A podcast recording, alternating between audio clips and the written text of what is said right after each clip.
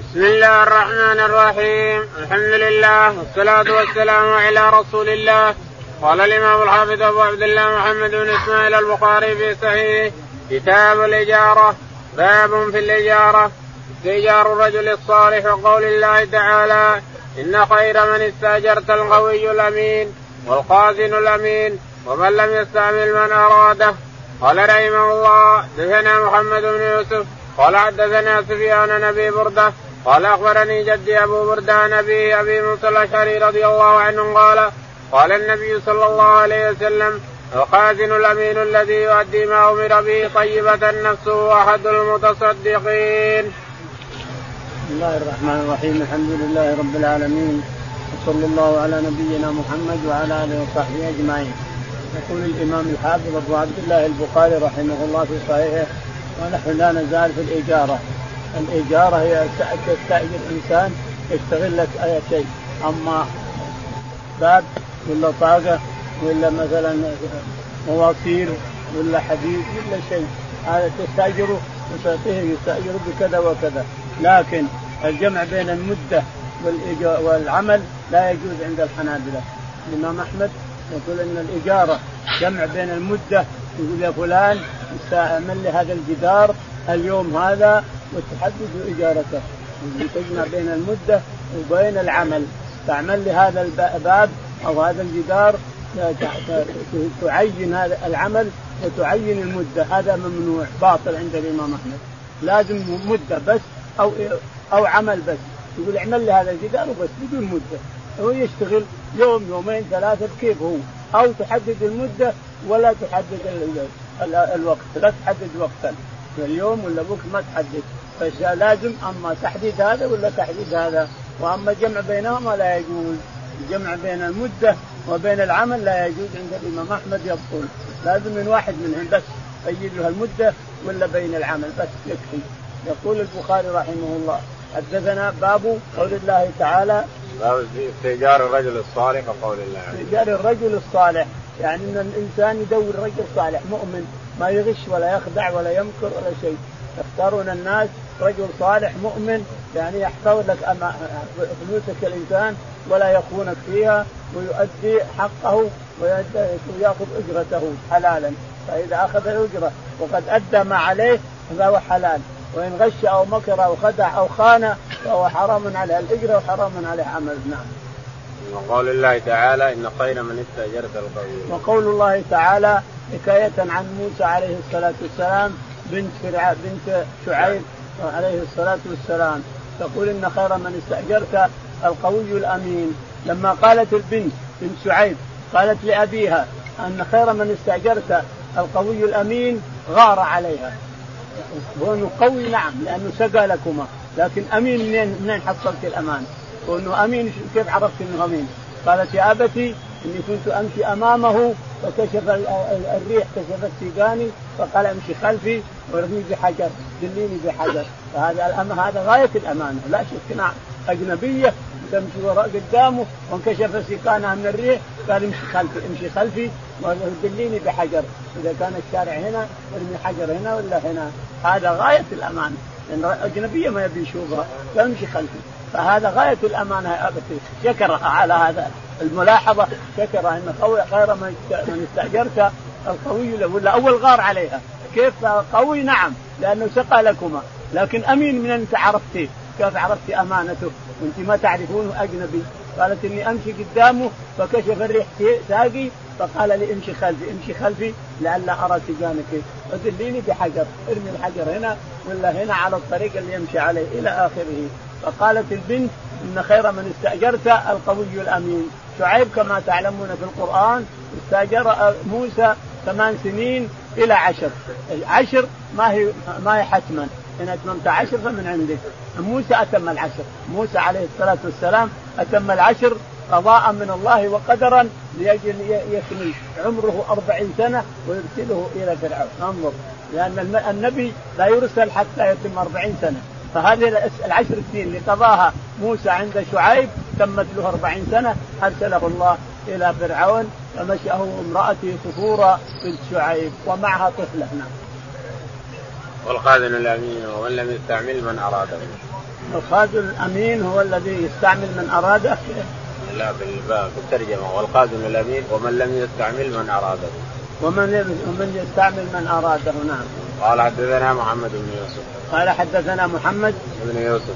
بن يوسف. قال حدثنا سفيان. سفيان. قال عن أبي بردة. عن أبي بردة بن أبي موسى عن قال أخبرني جدي أبو بردة عن ابي ابي قال أخبرني جدي أبو بردة عن أبيه ابي موسى الأشعري رضي الله تعالى عنه. نعم. النبي صلى الله عليه وسلم قال الخازن الأمين الذي يؤدي ما أمر به طيبة نفسه احد المصدقين. يقول أبو موسى الأشعري رضي الله تعالى عنه إن الخازن الأمين اللي تعطيه أموال أو يصير في أموال ويحرسها ويحفظها بأمانة وصدق وعدم خيانة هو أحد المتصدقين.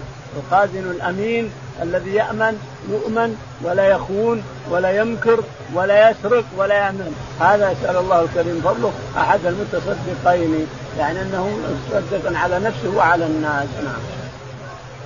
قال رحمه الله دثنا مسدد. قال دثنا يحيى عن قرة بن خالد. قال دثني حميد بن هلال. قال دثنا أبو بردان ابي موسى رضي الله عنه قال أقبلت إلى النبي صلى الله عليه وسلم ومعي رجلان من الأشعريين.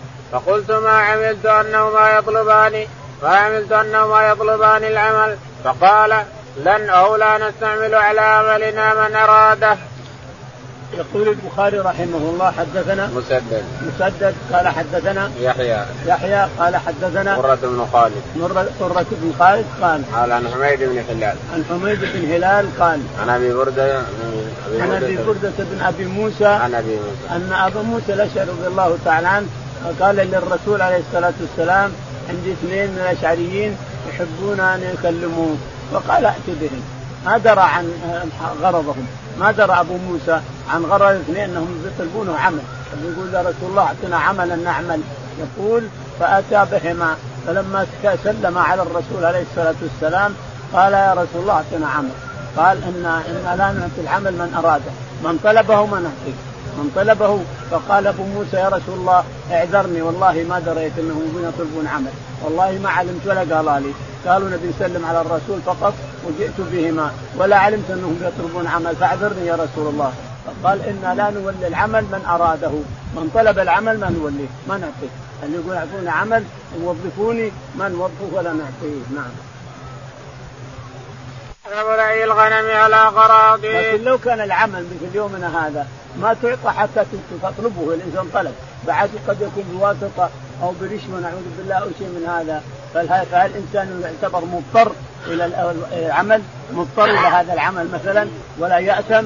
إذا كان الناس اليوم ما يوظفونك إلا بطلب من بطلب. تقدم عريضة أن أبي العمل الفلاني والعمل الفلاني. لا يمكن أن تتوظف حتى تطلب منهم عمل. وكذلك أما عاد وأحيانا ما تحصل العمل إلا بواسطة أو بفلوس أو بشيء من هذا. فهل هذا يأثم الإنسان؟ نعم يأثم إلا إذا كان بفلوس. برشوه فالراشي والمرتشي والرائش حرام كله حرام. لكن إذا طلبت العمل الإنسان على العادة وحصلت العمل بعريضة أو طلب جاز هذا لأنه مضطر لأنه اضطرار.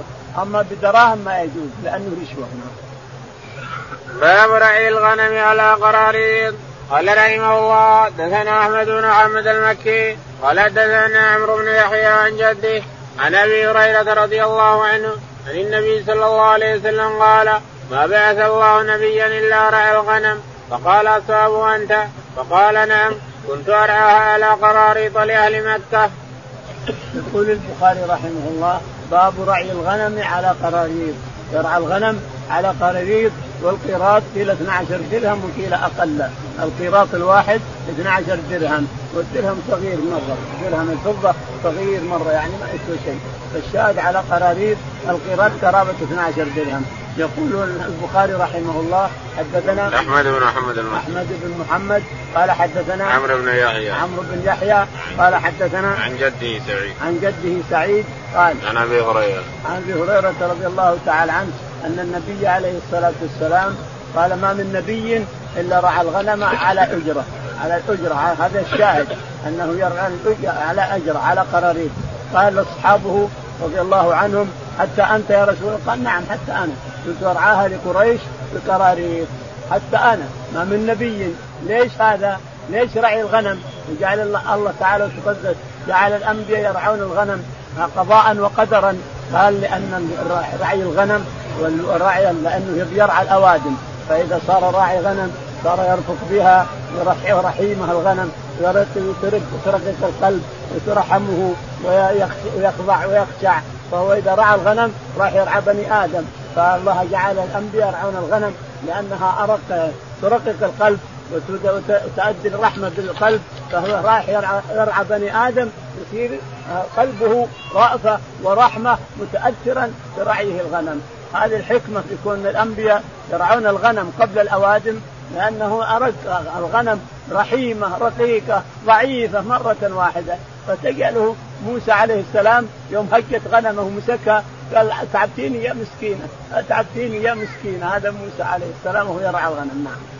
باب استئجار المشركين عند الضرورة أو إذا لم يوجد أهل الإسلام وعامل النبي صلى الله عليه وسلم يهود خيبر.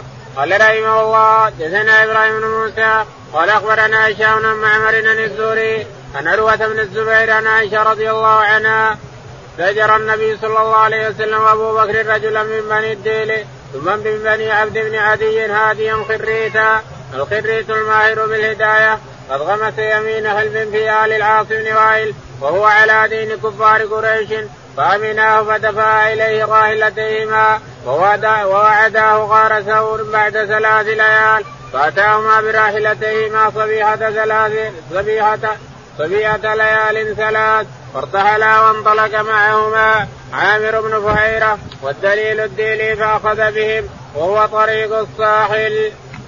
يقول البخاري رحمه الله باب استئجار المشرك أو التعامل مع المشركين لا بأس بذلك، التعاقد مع المشركين والتعامل معهم المشرك غاية ما يخون لأن إبليس ما, ما له غرض فيه ما دام كافر خلفه وراء ظهره. ما عليه من غش وخيانة وحلف ويمين وخ... ما عليه إبليس منه. ما دام خلفه وكتفه ورماه وراء ظهره. الكفر أعظم من من الغش ومن الخيانة ومن كي فتجد الكفار لا يخونون ولا يظلمون ولا يغشون ولا يخدعون. لأن الكفر أعظم من غطى الذنوب كلها. يقول البخاري رحمه الله باب استئجار المشرك. نعم. استاجر الرسول عليه الصلاة والسلام وابو بكر الصديق عبد الله بن أريقط هاديا خريتا متحالفا مع العاصم بن وائل السامي متحالفا معه حلفا له ساكن بمكه فاستأجراه على أن يدلهما إلى المدينة. يوصلهم المدينة بكذا وكذا قرارير فقال نعم. فأتى فأعطاه راحلة أبي بكر وراحلة الرسول عليه الصلاة والسلام. فذهب بهما وقال له واختبأ كما وردت اختبأ في غير هذا الذي يمر الإنسان رايح على الطريق السريع أن يذهب إلى مكة من العزيزية يذهب إلى مكة ومن هنا إذا نطيته الإنسان ولا عند عند عند مستشفى النور. إذا تعديت مستشفى النور رايح على طريق المدينة على يسارك هو الجبل. كبير مرة. الغار موجود إلى الآن والناس حطوا درج يطلعون ما له لزوم الدرج ولا ما درج. ما له لزوم لأنه قريب ساعة أو ساعة إلا ربع طلوع طلوع بس إلى الغار. ما له لزوم الغار ولا غار غار جبل النور فيه أيضا غار اللي اختبابه الرسول اللي كان يتعبد فيه الرسول عليه الصلاة والسلام وتحته خديجة بالطعام والشراب رضي الله عنها وارضاها موجود غار هنا وموجود غار هنا لكن ما له لزوم. الناس يتكلفون ويطلع بالغار انت تحب الرسول اتبع طريقته بس. اتبع السنة بس. يكفيك لا تتبع الآثار اللي في الجبال ما لها لزوم. اللزوم أن تتبع سنة الرسول عليه الصلاة والسلام الذي تركها لنا مثل الشمس بيضاء ليلها كنهارها لا يزوغ عنها إلا هالك. هذا المطلوب منا. أما غيران وما غيران ما له لزوم. الشاهد أن الرسول عليه الصلاة والسلام اختبأه أبو بكر في غار ثور وأعطى الناقتين لعبد الله بن اريقط وهو كافر. شوف كافر سبحان الله العظيم. كافر. لا ابدى ما خان ولا غش ولا خدع. دلهم حتى اوصلهم مسجد قباء شوف مع طريق لا يعلمه إلا الله تعالى وتقدس الشاهد أنهم قال له بعد ثلاثة أيام تعال لنا. لما أصبح الصباح صباح طلوع الشمس اليوم الثالث من الاختباء ورأوا أن قريش هدأوا عن الدوران كانوا يبحثون عنهم في كل جبل وفي كل غار. قريش تجي هنا وتجي هنا وتروح هنا وتجي فين؟ حتى إنهم وقفوا على الرسول عليه الصلاة والسلام. وأبي بكر وقفوا عليهم يقول أبو بكر يا رسول الله والله لو دنق واحد منهم إلى رجليه يشوف قدميه شافنا قال ما ظنك باثنين الله ثالثهما. إذ هما في الغار إذ يقول لصاحبه لا تحزن إن الله معنا. إذ هما في الغار إذ يقول لصاحبه لا تحزن إن الله معنا. يقول له دنقوا برجولهم بعيونهم طيب على ينظرون قدام شافونا قال ما ظنك باثنين؟ الله ثالثهما يا أبا بكر. فحرسهم الله تعالى وتقدس حتى جاء صبيحة ثالثة فأتى بالنوق عبد الله بن وريقه جاء بنوقهما فركب أبو بكر الرسول عليه الصلاة والسلام القصوى وأبو بكر الثانية الناقة الثانية وأردف أبو بكر غلامه عامر بن فهير رضي الله عنه. فمشوا على طريق لا يعلمه إلا الله لا يمكن يدري به قريش ولا غيره لأنه هادي خريج يعرف الطرق. فجاء بهم على عاير على طريق الساحل على جبل رضوة على جبل كذا على جبل إلى الآن في التواريخ موجود سيرتهم إلى المدينة. مهاجرهم. لما طلعوا إلى صحراء لحقهم بن جعشم. سراقة بن مالك بن جعشم رأى الأربعة الثلاثة النوب يمر يزول بهم السحاب. فقال أعطني فرسي يا فلان. السراب يرون من وراء السراب. فقال أعطني فرسي يا غلام فأعطى سرب وشدها ثم لحق بالركب الذي رآهم. قال أظن والله أعلم أظن أن هؤلاء طلب قريش. قريش يطلبون الرسول ويطلبون أبو بكر ومن أمسكهما وردهما إليهما كل واحد 100 ناقة. يعطونه 100 ناقة. وين 100 ناقة ذلك اليوم؟ دية الرجل. الشاهد لحقهم. ما ما سراقة بن مالك بن جعشم لحقهما. لما كاد أن يلحقهما غاصت الفرس في الأرض. قوائم الفرس الأربعة طغت في الأرض. فقال ادعو الله يا محمد لي ان ينجيني. فأنجاه الله. ثم لحق ساقت مرة ثانية. قال ادعو الله. الثالثة قال يا محمد أنا لا أقاتلك ولا أصير مع جيش يقاتلك. وأعطني أمان. أعطاه ورقة أمان ورجع عنه. ورد كل من بغى يلحقهم قال أنا كفيت بالطريق هذا ما في أحد.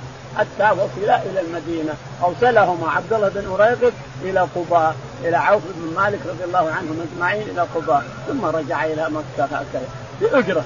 يعني استجار المشرك جائز واستجار المشركين أيضا جائز إلى آخره. والتعامل مع المشركين جائز والتعامل مع المشرك جائز لا بأس بهذا. نعم. وعامل النبي صلى الله عليه وسلم يهود خيبر. وعامل النبي عليه الصلاة والسلام يهود خيبر على أن يتولوا السقي والزرع والثمرة بيننا، الثمرة لكم نصها يا يهود وللرسول والصحابة نصها، لأن الرسول قسم حوائج خيبر كلها على الصحابة رضي الله عنهم وأخذ حصته معهم عليه الصلاة والسلام صار ينفق منها على زوجاته. فالشاهد أن يهود خيبر كانوا يعملون على النخل يسكونها ويحرثونها ويزرعون الأرض والنصف لهم والنصف للرسول عليه السلام، نصف لهم ونصف للرسول عليه الصلاة والسلام، وهذا قصة خيبر في أصل المساقات والمخابرة، قصة خيبر أصل المخابرة وأصل المساقات، نعم. باب إذا استاجر اجيرا ليعمل له بعد ثلاثة أيام أو بعد شهر أو بعد سنة جاز وهما على شرطهما الذي اشترطاه. إذا جاء الأجل قال رحمه الله حدثنا يحيى بن بكير قال حدثنا الليث بن عقيل قال ابن شهاب أخبرني عروة بن الزبير أن عائشة رضي الله عنها زوج النبي صلى الله عليه وسلم قالت واستاجر رسول الله صلى الله عليه وسلم أبو بكر رجلا رجلا من بني الدير هاديا خريتا وهو على دين كفار قريش فدفع إليه راحلتيهما ووعده غار ثور بعد ثلاث ليال براحلتيهما صبح ثلاث. يقول البخاري رحمه الله حدثنا باب إذا استاجر أجيرا ليعمل له بعد باب إذا استاجر أجيرا ليعمل له بعد ثلاث يعني ثلاث أيام تجينا بعد ثلاث أيام تعمل لي عملا استأجرتك لتعمل لي عملا سواء ثلاث أيام تعمل أو تجيني بعد ثلاثة أيام كل واحد. يقول البخاري. أو بعد شهر أو بعد سنة. أو بعد شهر أو بعد سنة. شعيب استاجر موسى ثمان سنين وأتم موسى عليه الصلاة والسلام العشر. أتم لشعيب العشر. هذا لأن تمت مدة النبوة. مده مدة اللي يرسل فيها ويعطى النبوة أربعين سنة. تم أربعين سنة بتمام العشر عند شعيب. نعم. قال حدثنا يحيى بن بكير. يقول البخاري رحمه الله حدثنا يحيى بن بكير قال حدثنا عن ليث بن سعد. الليث بن سعد قال حدثنا عقيل بن خالد. عقيل بن خالد عن ابن شهاب. شهاب عن عروة عن عائشة. عن عروة عن عائشة رضي الله تعالى عنها أن النبي عليه الصلاة والسلام وأبا بكر استأجر عبد الله بن أريقط هاديا خريتا. يعني عارف الطرق وعارف في الأرض وفهم كل شيء. وإن كان مع على كفره ومع أوليائه اللي تحالفوا وياهم بني العاص إلى آخره أعطاه ناقتين وقال بعد ثلاث تأتينا بها. لما أصبح صباح الثلاث طلعت شمس الثالثة جاء بالناقتين وهو على نا... وهو معه ناقة أيضا. فركب الرسول ركب ناقته القصوى وأبو بكر ركب ناقته اللي معه وأردف غلامه عامر بن فهيره ومشى بهما عبد الله بن ريقط على طرق لا يعرفها إلا هو. هادي الخريف لا يعرفه هو يعرف الأرض كلها. فمشى مشى مشى حتى وصل المدينة إلى آخره. وأعطاه هجرته أعطاه أبو بكر الصديق هجرته رضي الله عنهم أجمعين. نعم. كتاب الاجير في الغزو. قال رحمه الله دثنا يعقوب بن إبراهيم. قال دثنا إسماعيل بن عليا. قال أخبرنا ابن جريج. قال أخبرني عطاء عن صفوان بن يعلى. ان يعلم بن أمية رضي الله عنه. قال غزوت مع النبي صلى الله عليه وسلم جيش العسرة فكان من أوثق أعمالي في نفسي فكان لي أجير فقاتل إنسانا فعض أحدهما اسبع سائبه فانتزع اصبعه فاندر ثنيته فسقطت فانطلق إلى النبي صلى الله عليه وسلم فاهدر ثنيته وقال أبيض اصبعه في فيك تقضمها قال احسبه كما يقضم الفحم. قال ابن جريج أخبرني عبد الله بن أبي مليكة عن جده بمثل هذه الصفة أن رجلا عض يد رجل فاندر ثنيته فاهدرها أبو بكر رضي الله عنه. يقول البخاري رحمه الله باب الأجير في الغزو. باب الأجير في الغزو. يعني الناس يغزون يغزون الجيوش المسلمة تغزو الجيوش الكافرة. وأنا في حاجة إلى إنسان يساعدني على ناقتي وعلى اشتادي وعلى عملي أو سيارات إذا كانت سيارات. يساعدني على السيارة وعلى تحميلها على كذا. جائز هذا حتى لو كان مسلم يقول البخاري رحمه الله حدثنا يعقوب بن إبراهيم. يعقوب بن إبراهيم. قال حدثنا إسماعيل بن علي. إسماعيل بن علي. قال عن ابن جريج. عن ابن جريج قال عن عطاء. عن عطاء بن أبي رباح قال عن صفوان بن يعلى. عن صفوان بن يعلى عن, عن أبيه. يعلى بن أمية يقول إنه استأجر اجيرا غزوة تبوك. يقول وهي أحسن عملا عندي أحسن عمل أرجوه من الله غزوتي مع الرسول في تبوك. غزوة تبوك لأنها ساعة عسرة غزوة عسرة المال قليل والشمس حرارة والأرض حرارة والظهر قليل والأشياء قليل لكن الله يقول يسر أمري وغزوت مع الرسول عليه الصلاة والسلام واستأجرت أجيرا معي يساعدني على ناقتي. يقول فلما توسطنا من الطريق قام واحد من من اللي مع من عامل آخر فتضارب مع عاملي أنا يقول وتعض واحد عض الثاني أدخل أصبعه أخذ أصبعه وعضه. فجر جر اسمه فطلعت الثنية. ثنية عاد ثنيتين أو ثنية واحدة. طلعت هذه الثنايا هذه من قدام. وهذه هذا هذا وهذا. يقول فطلعت ثنيته. ما طلعت الثنية مع الأصبع. يقول فاشتكى إلى الرسول عليه الصلاة والسلام فقال فاهدرها اهدرها الرسول قال تريد أن تقضم يده كقضم الفحل الجمل. يقضم النار يقضم اليد أو يقضم كذا يقرض يقرضها ويقطعها. يريد أن تقضم يده يقص يده كما يفعل الفحل. لا يمكن هذا. واهدرها الرسول عليه الصلاة والسلام. هذا الشاهد من الباب. أن نزع ثنيته أنه استأجر اجيرا وفي أجير آخر وتضارب الأجيران فواحد منهم عض الثاني مع مع يده ونزع يده منه حتى أنه انتزع ثنية من ثناياه أو ثنيتين. فأهدر الرسول عليه الصلاة والسلام وهدد العاض قال تريد أن تقضمه كقضم الفحل ويخلي يده معك؟ ما يمكن هذا. فأهدر العمل معه. قال قال ابن جريج وحدثني عبد الله بن أبي مليكة. يقول ابن جريج وحدثنا عبد الله بن أبي مليكة عن آه عن جده عن جده بمثل هذه الصفة بمثل هذه القصة يعني هالقصه حصلت على يعلى بن أمية رضي الله عنه. أن رجلا عد يد رجل فاندرس نيته فاهدرها أبو بكر رضي الله عنه. يقول على وقت أبي بكر رجلا حظ رجل واطلع ثنيته نزع ثنيته واشتكى على أبي بكر وهو خليفة ذلك اليوم فأهدرها أبو بكر عملا بما فعل الرسول عليه الصلاة والسلام قال تريد أن تقدمه كقرن الفحل لا فأهدرها أبو بكر نعم. باب من استأجر اجيرا فبين له الأجل ولم يبين العمل قوله تعالى إني أريد أن أنكحك احدى ابنتي هاتين إلى قوله والله على ما نقول وكيل يأجر فلانا يعطيه أجرا ومنه بالتعزية أجرك الله. قال باب. البخاري رحمه الله. حدثنا. باب من استأجر أجيرا فبين باب من استأجر أجيرا فبين له أجره. عندنا عند الحنابلة اما أما تبين الأجر أو تبين المدة بس. بين المدة تستاجره كم؟ ثلاثة أيام بين الثلاث أيام. تستاجره على أجرة بين الأجرة ولا تبين المدة. ما يمكن الجمع بين مده وعمل. ما يمكن. لا تبين العمل أما عمل وإلا مدة واحد منهم. أما تجمع بين المدة والعمل فهو باطل عند الإمام أحمد رحمه الله. يقول البخاري رحمه الله حدثنا باب من استأجر أجيرا فبين له الأجل ولم يبين العمل. باب من استأجر أجيرا فبين له الأجل ولم يبين العمل، العمل ما بينه بين المدة، المدة عشر سنين أو ثمان سنين شعيب بن نعم. لقوله تعالى إني أريد أن أنكحك إحدى ابنتي هاتين. لقوله تعالى إني أريد أن أنكحك إحدى ابنتي هاتين على أن تأجرني ثمان حجج فإن أتممت عشرا فمن عندك. موسى عليه الصلاة والسلام أتم عشرا. يعني أتم العشر. السنين أتمها عند شعيب وزوجه واحدة من بناته.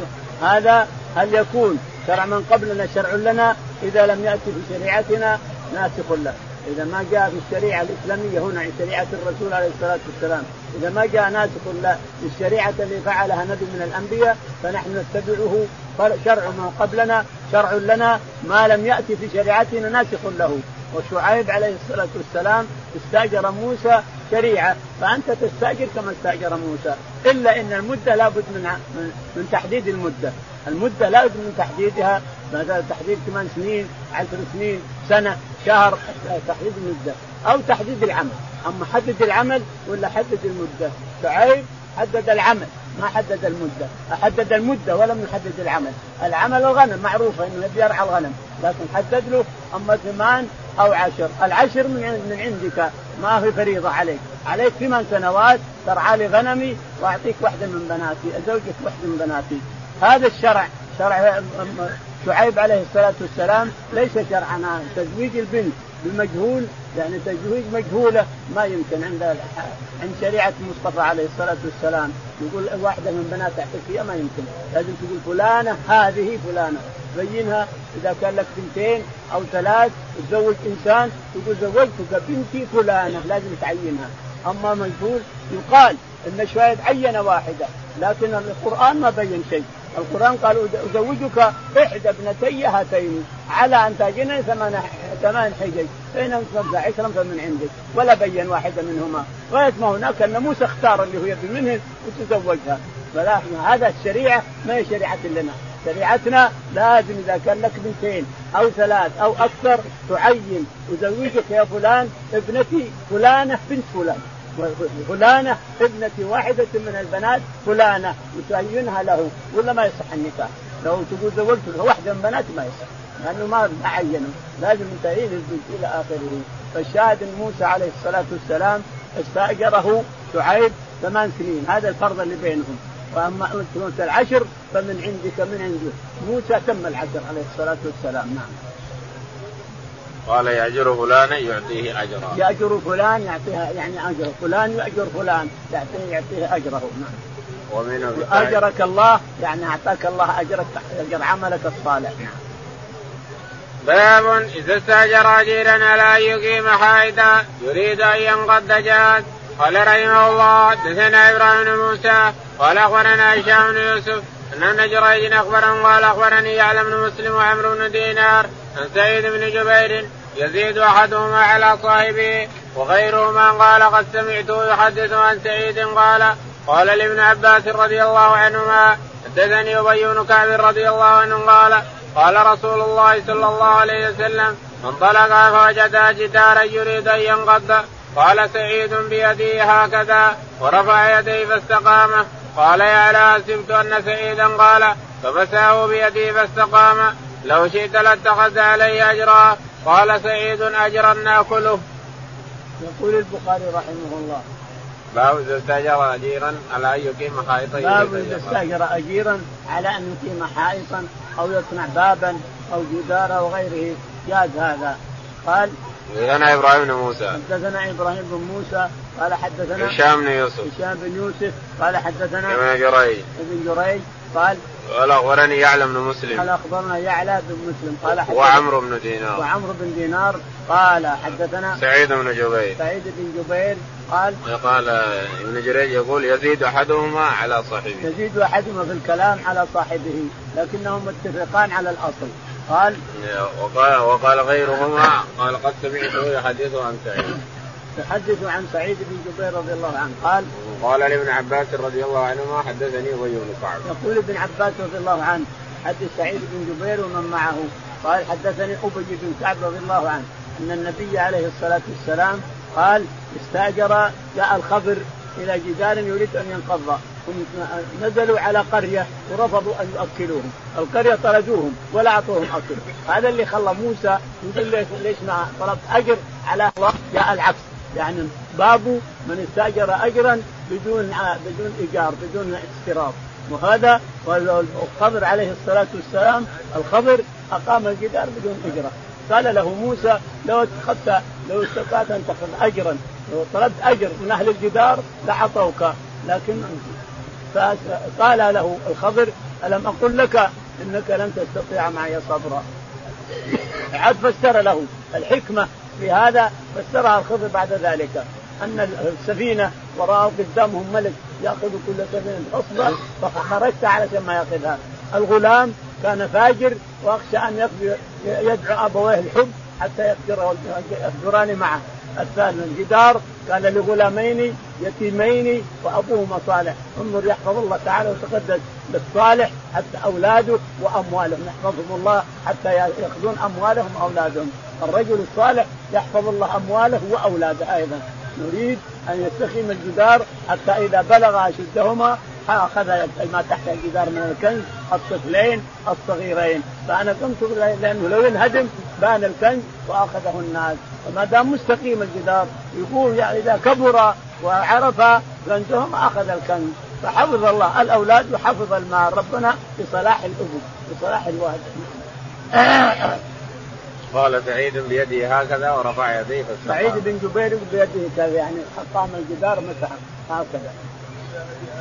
باب الإجارة إلى نصف النهار. قال رحمه الله دثنا سليمان بن حرب. قال دثنا حماد بن أيوب النافع عن ابن عمر رضي الله عنهما عن النبي صلى الله عليه وسلم قال مثلكم ومثل أهل الكتابين كمثل رجل استاجر أجراء فقال من يعمل لي من غدوة إلى نصف النهار على قيراط فعملت اليهود. ثم قال من يعمل لي من نصف النهار إلى صلاة العصر على قيراط وعملت النصارى. ثم قال من يعمل لي من العصر إلى أن تغيب الشمس على قيراطين. فأنتم هم. فغضبت اليهود والنصارى. فقالوا ما لنا أكثر عملا وأقل عطاء. قال هل نقصتكم من حقكم؟ قالوا لا. قال فذلك فضلي أوتيه من أشاء. يقول البخاري رحمه الله باب الإجارة إلى نصف النهار. من استجر أجراء إلى نصف النهار ثم إلى العصر ثم إلى الليل. يقول رحمه الله حدثنا سليمان بن حرب. سليمان بن حرب قال حدثنا حماد بن زيد. حماد بن زيد. حماد بن زيد. قال حدثنا أيوب. أيوب. قال حدثنا نافع عن ابن عمر. نافع عن ابن عمر أن النبي عليه الصلاة والسلام ضرب مثلا للأمة. قال إن ناس إن رجلا استاجر اجر من الصباح إلى الظهر بنصف قيراط ثم استاجر اجر من الظهر إلى العصر بنصف قيراط أيضا. ثم استاجر اجر من من من لا بقيراط. الظاهر إنه بقيراط. الأولين بقيراط. والثانيين بقيراط. يهود بقيراط. والنصارى بقيراط. وأمة محمد بقيراطين اثنين. اشتغل من العصر إلى الليل بقيراطين. فاشتكى اليهود والنصارى إلى ربهما تعالى وتقدس. يا ربنا نحن نعمل إلى إلى استأجرهما. ما قال ربنا؟ استأجرهما.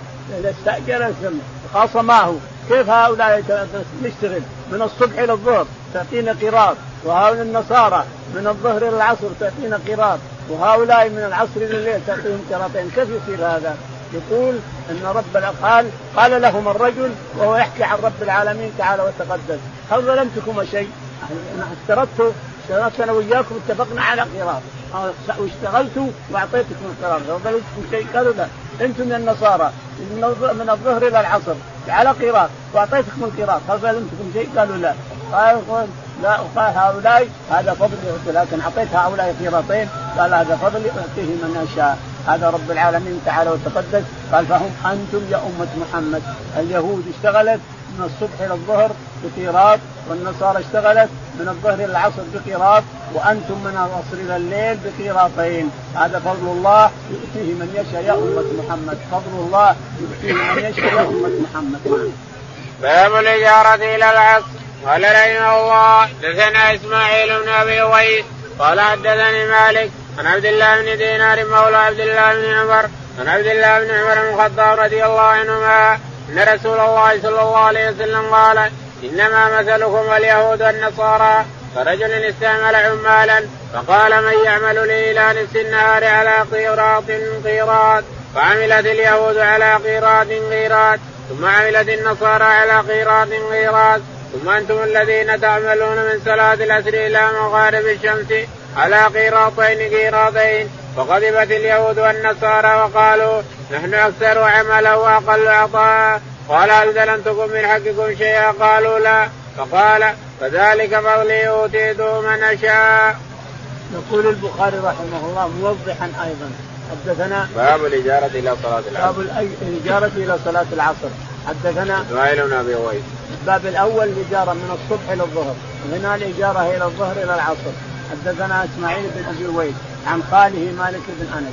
قال حدثنا عبد الله بن دينار مولى عبد الله. دينار مولى عبد الله بن عمر. عبد الله عندكم عمرو بن دينار مولى عبد الله بن عمر. اثنين أخوان مولى لعبد الله بن عمر رضي الله عنه اعتقهما. قال حدثنا عبد الله بن عمر. عبد الله بن عمر رضي الله عنه إن النبي عليه الصلاة والسلام ضرب مثلا لليهود والنصارى وأمة محمد. قال إن رجلا استأجر اجر من الصباح إلى الظهر بقيراط.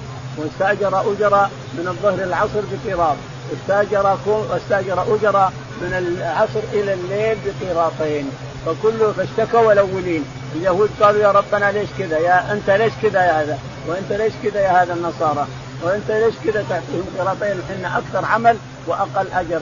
قال ذلك فضل يؤتيه من يشاء. فهذا أنتم يا أمة محمد. باب اسم من منع أجر الأجير. قال رحمه الله حدثنا سن محمد قال حدثنا يحيى بن سليم عن إسماعيل بن أمية عن سعيد بن أبي سعيد عن أبي هريرة رضي الله عنه عن النبي صلى الله عليه وسلم قال قال الله تعالى ثلاثة أنا خصم يوم القيامة رجل أعطى بي ثم قدر ورجل باع حرا فأكل ثمنه ورجل استأجر أجيرا فاستوفى منه ولم يعط أجره. يقول البخاري رحمه الله حدثنا باب اسم من منع أجر الأجر. باب اسم من منع أجر الأجير. اسم من منع أجر الأجير. حدثنا يوسف بن محمد. يوسف. قال حدثنا يحيى بن سليم.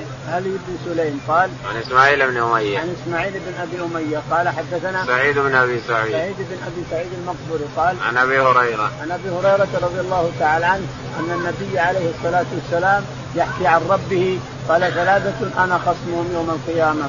يعني الرب تعالى وتقدس هو خصمهم يوم القيامة. رجل أعطى بي فغدر. يعني عاهد عهدا.